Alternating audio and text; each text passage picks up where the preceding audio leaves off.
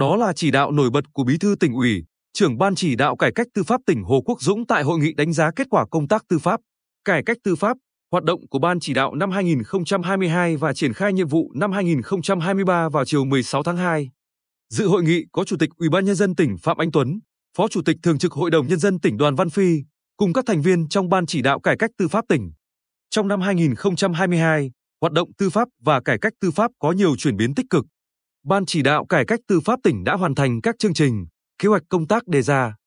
Các cấp ủy, tổ chức đảng, chính quyền địa phương và các cơ quan tư pháp đã quán triệt, triển khai thực hiện hiệu quả các chủ trương, nghị quyết, chỉ thị của Đảng về công tác cải cách tư pháp. Các cơ quan tư pháp đã tăng cường phối hợp để thống nhất về nhận thức trong việc áp dụng pháp luật, chủ động giả soát, phối hợp giải quyết nhiều vụ án, vụ việc khó khăn, vướng mắc, tồn động, kéo dài, các vụ án còn có quan điểm giải quyết khác nhau. Bên cạnh đó, hoạt động cải cách hành chính tư pháp, chuyển đổi số và ứng dụng công nghệ thông tin trong hoạt động tư pháp đạt được nhiều kết quả tích cực. Việc ứng dụng các phần mềm, nhất là phần mềm theo dõi, đôn đốc thụ lý, giải quyết các vụ án, vụ việc trong các cơ quan tư pháp được quan tâm, phát huy hiệu quả. Các hoạt động bổ trợ tư pháp từng bước đáp ứng yêu cầu thực tế. Tuy vậy, các đại biểu cũng thẳng thắn chỉ ra những tồn tại trong công tác tư pháp và cải cách tư pháp. Nhiều án tồn động, quá hạn chưa đưa ra xét xử và thi hành án kịp thời, ảnh hưởng đến quyền và lợi ích hợp pháp của các tổ chức, cá nhân. Công tác hướng dẫn pháp luật và áp dụng thống nhất pháp luật của các cơ quan tư pháp vẫn chưa đáp ứng yêu cầu thực tiễn. Chất lượng, tiến độ công tác giám định, định giá tài sản, cung cấp thông tin, tài liệu, chứng cứ phục vụ cho việc giải quyết các vụ án, vụ việc còn hạn chế. Theo tránh án tòa nhân dân tỉnh Lê Văn Thường, đa phần các vụ án bị đình chỉ, kéo dài trong nhiều năm là những vụ án dân sự liên quan đến đất đai. Quá trình thu thập, xác minh nguồn gốc, quá trình hình thành, quá trình quản lý sử dụng đất lại chưa nhận được sự phối hợp, hỗ trợ từ các cơ quan liên quan trong việc cung cấp hồ sơ, tài liệu nguồn gốc đất cũng như định giá tài sản.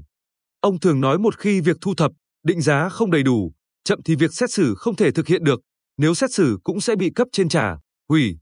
Trong khi đó, Cục trưởng Cục Thi hành án dân sự tỉnh Nguyễn Xuân Hồng cho biết, hiện việc xử lý tài sản để thi hành án vẫn còn gặp nhiều khó khăn, nhất là tài sản thế chấp là nhà ở, quyền sử dụng đất giữa thực tế và giấy tờ có sự khác nhau về hiện trạng, diện tích, tài sản thế chấp khi xử lý bị giảm giá trị đáng kể, nhất là tàu thuyền đánh bắt xa bờ theo Nghị định số 67 năm 2014.